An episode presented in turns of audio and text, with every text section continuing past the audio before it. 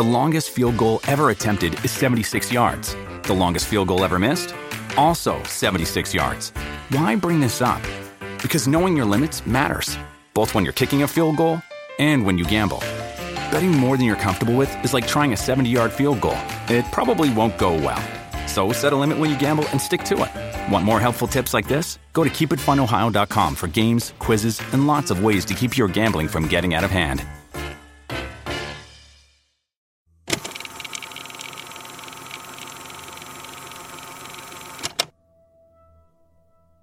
Greetings to those who watch below.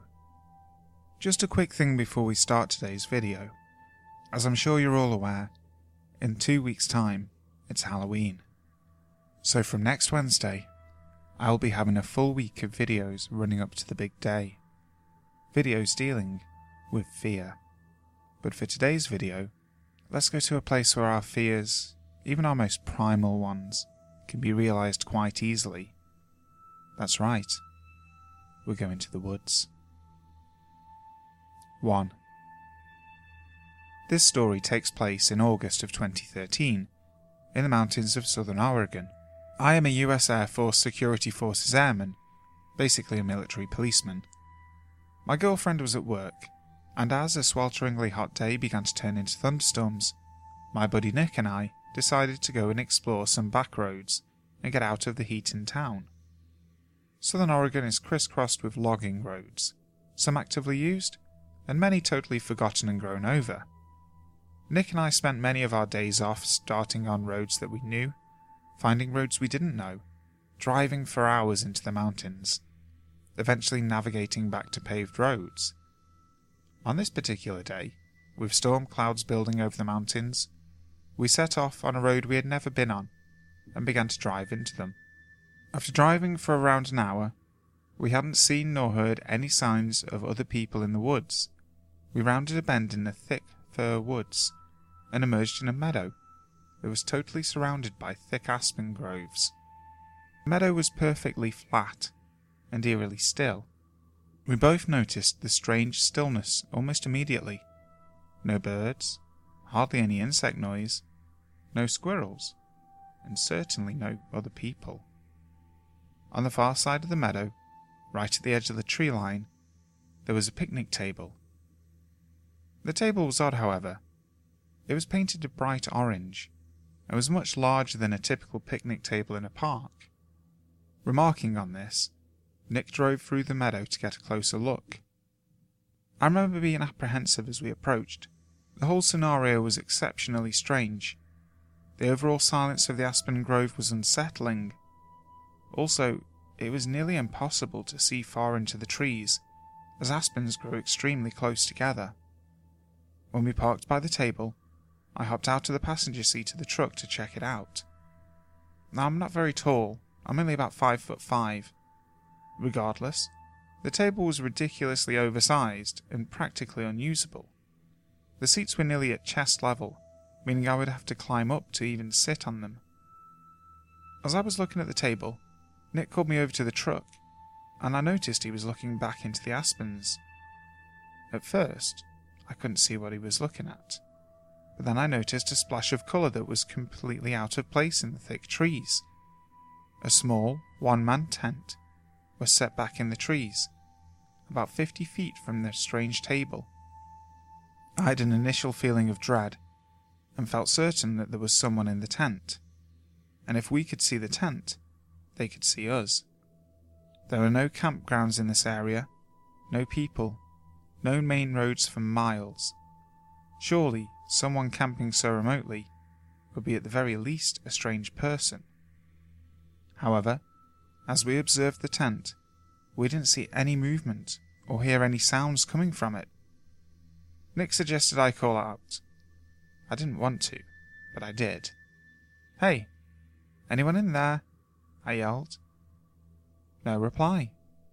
Feeling completely on edge, Nick and I thought about driving away and leaving this strange area. We began to fear the worst. What if there was a body in the tent? What if somebody had gotten kidnapped? Foolish, I know, but we thought it all the same. After some debate, we decided to have Nick turn the truck around to drive away from the camp. Should we need to leave in a hurry, he would be waiting behind the wheel. With my heart pounding, I started walking through the trees towards the tent. I was totally keyed up with my senses on full alert. When I reached the campsite, several things struck me as odd. Backpacks were scattered all over. No fire had been built, no wood collected.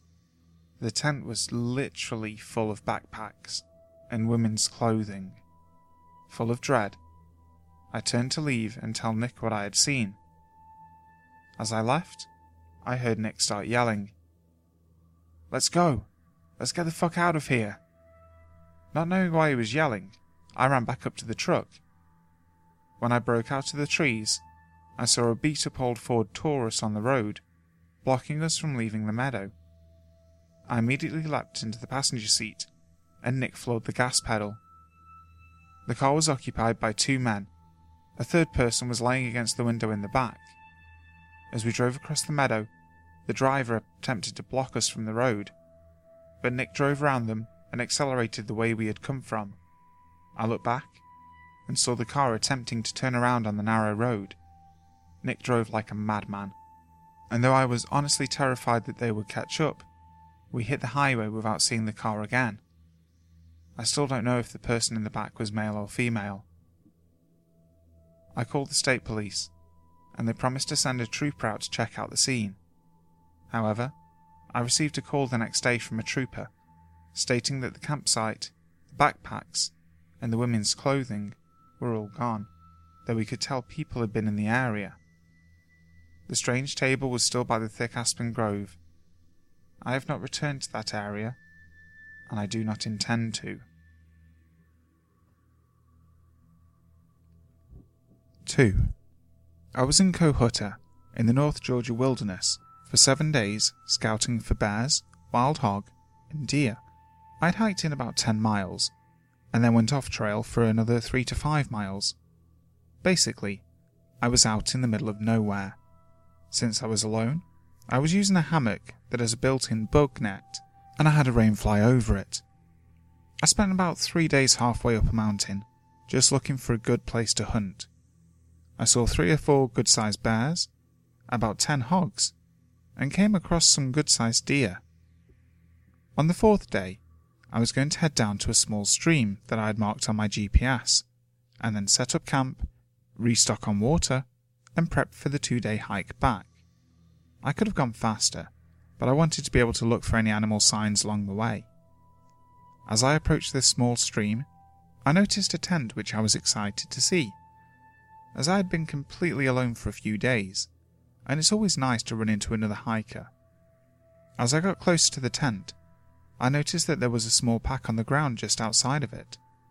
I figured the person couldn't have been too far from where the camp was, so I set up my camp about 30 yards away, and with about four hours of daylight left, started cooking some dinner. Two hours later, I was starting to wonder where this person was. Given that I was in the wilderness, and it was a one plus day hike out, there wasn't much I could do. But I did hike around the site, making a circle as I went out, to look for any signs of struggle in case of a bear attack, or maybe that they had an injury. I got about a quarter of a mile from the campsite walking a circle, but I didn't find anything. As night came, no one showed. I started a fire, in the hope that the person would be able to find where they set up and have some light.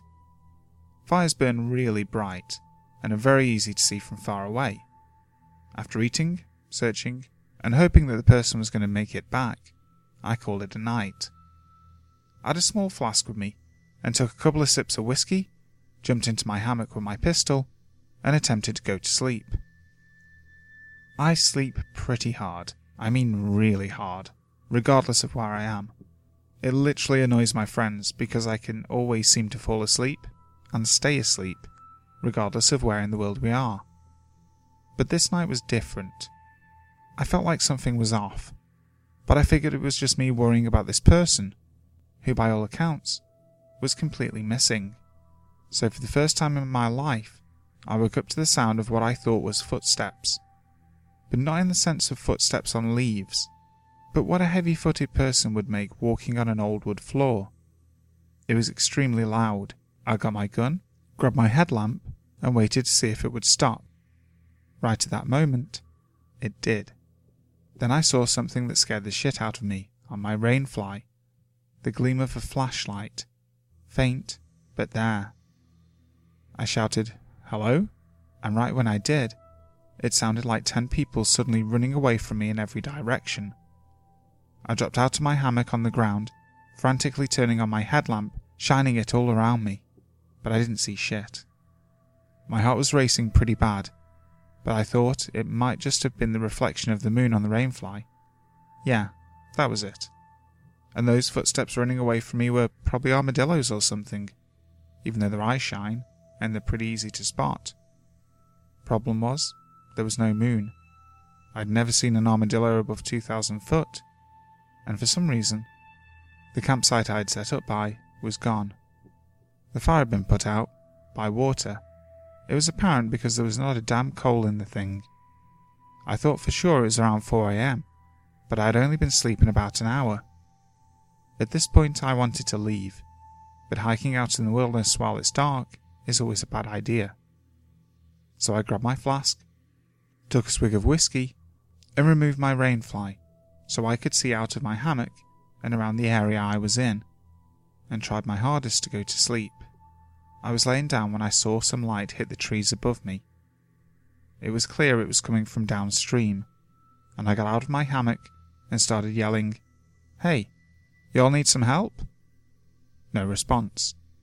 I saw whatever it was putting out the light, and it spun round and started heading downstream, really fast. By this point, my body had pumped more adrenaline than it had blood, and I was exhausted from it all. I was finally able to sleep and woke up around 7am. When I did, I noticed that my water filter I had left out was missing. It's a gravity filter and hangs on a tree filtering water down into my main bladder that I put in my backpack. And my water bladder looked like it had been cut down the middle with a knife. They cut down my bear bag and took some of the food inside.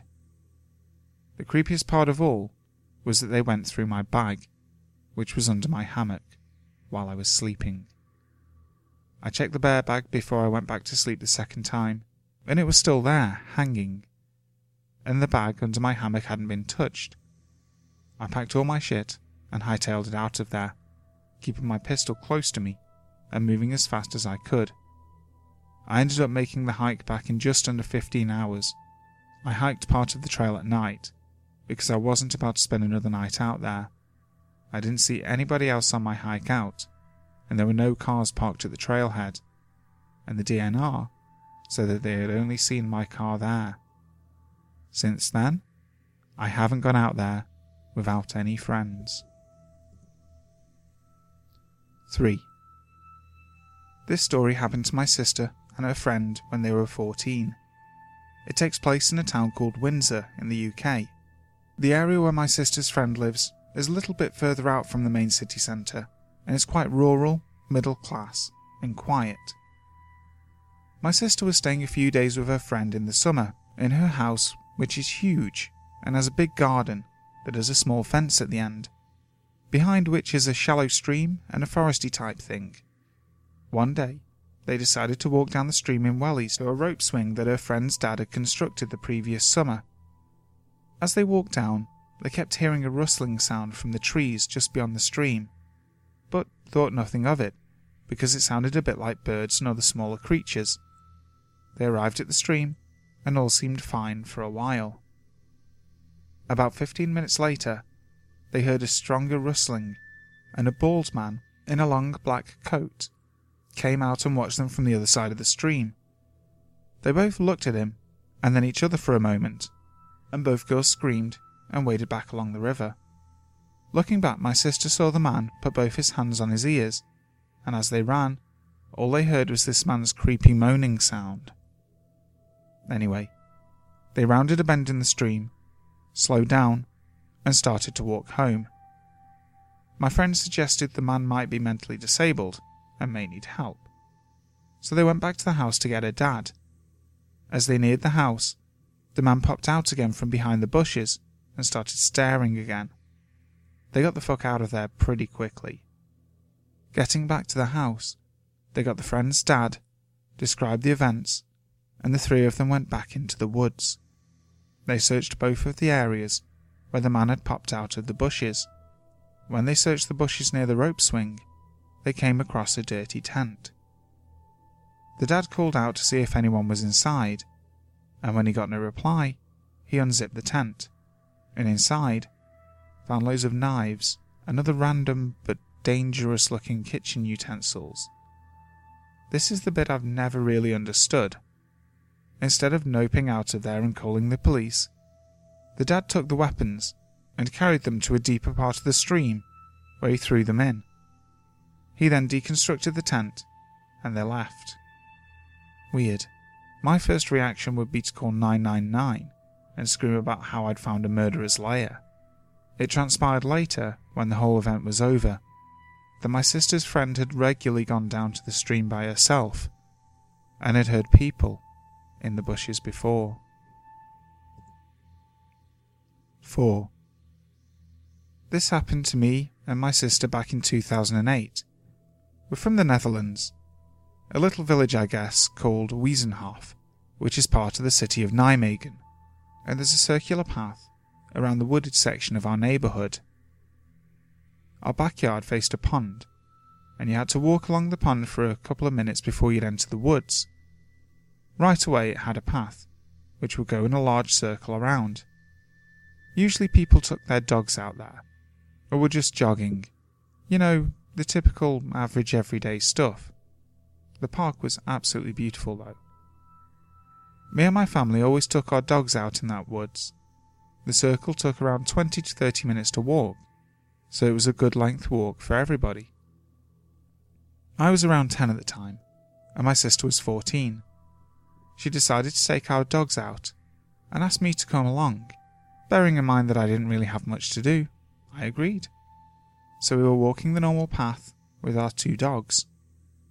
I was holding our bigger dog, whose name was Jip, and was the typical alpha male who always wanted to be up front. Our smaller dog Evie was typically very calm and always liked taking her time, so she was sniffing areas for a good length of time. Jip was getting particularly anxious and wanted to keep on walking. I told my sister I'd be a bit further up while she let Evie finish up her sniffing. My sister was fine with that. We live in a super safe area, just your typical Western European village. No troublemakers around, just a super clean cut area. So we never assumed anything could go wrong. It just never occurred to us. While I had turned the corner of the forest path, I looked back and saw Evie, who was still profusely sniffing. So I walked a bit further, out of sight of my sister. Not even a minute later, my sister came frantically around the corner hurrying Evie along, and told me to keep walking. I saw the fear on her face and did as I was told. On the way home, she was deadly silent, not saying anything. I, of course, was scared and didn't know how to react, so was just keeping up with her pace. Once we made it home, I asked her what happened, and she said that she had seen a man dressed as a mime staring at her from behind a tree and that she tried to act like she didn't notice, but her facial expression must have given her away, as when she started walking, the mime started following her. Not on the path though, but systematically behind each tree. She swore every time she looked back, he was behind the next tree. Apparently, when she turned the corner, she couldn't see him anymore. I didn't really know what to think. I had felt bad that I had gone ahead with Jip, but my 10 year old mind didn't really assume that anything could go wrong in such a safe area, which is why it came across as even more of a shock. My sister hasn't said anything further about the incident since that day, but she knew for certain that she saw a man dressed as a mime. It didn't seem to affect her too much afterwards, luckily, but it must have been quite a scare knowing that she was by herself and that some freak, dressed up as a mime, was following her. 5. Recently, I moved to an island in the South Pacific and have gotten the hiking bug, so I try and get out to new locations as much as I possibly can. This happened about two weeks ago.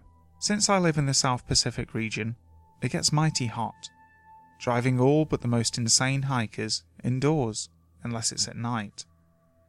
Of course, I'm not a masochist, so I try to do all my hiking in the early hours of the morning or in the evening when it starts to get cool.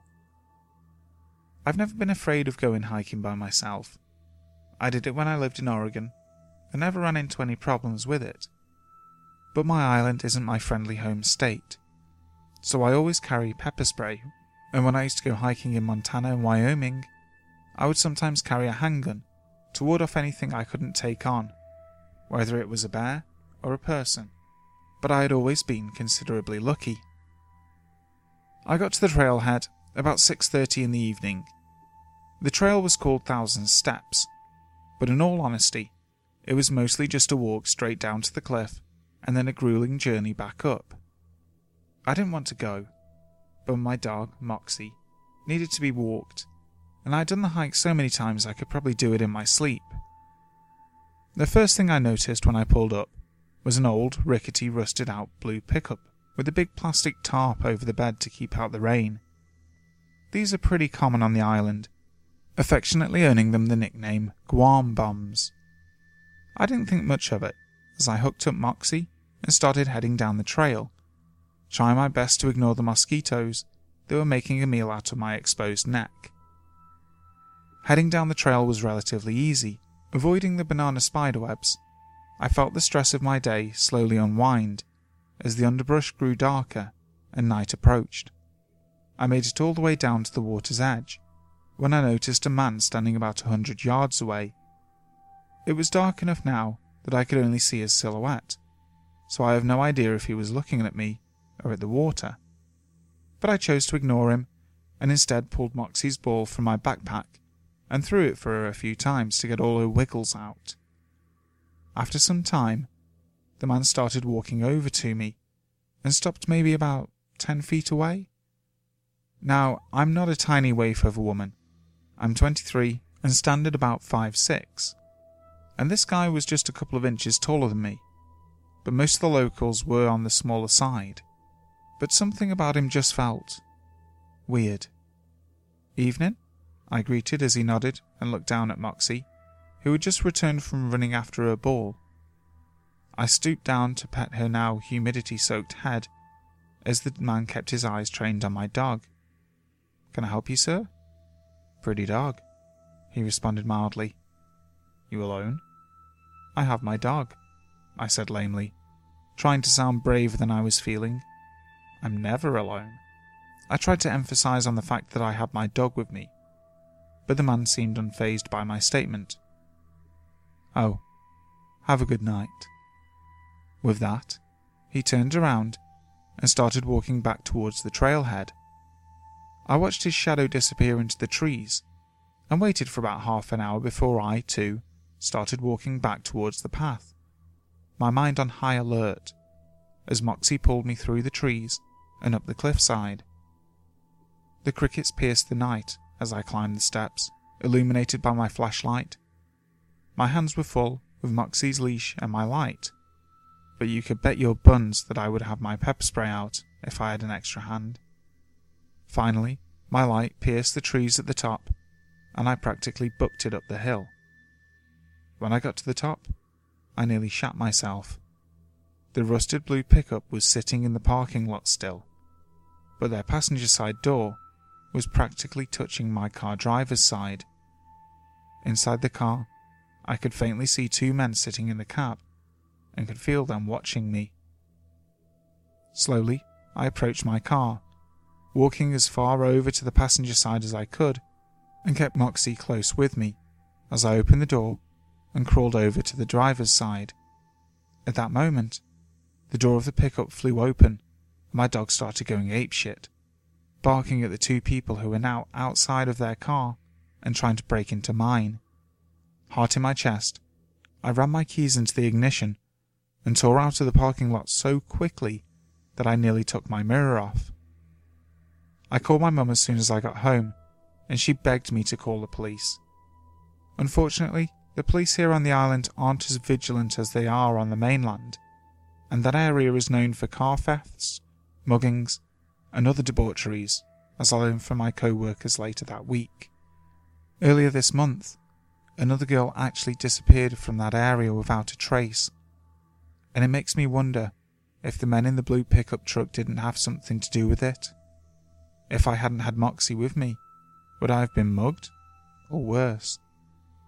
If I learned anything from this experience, it's that for my lady hikers, please always take a pepper spray with you, go hiking in groups, and always let someone know where you're going. It might save your life someday.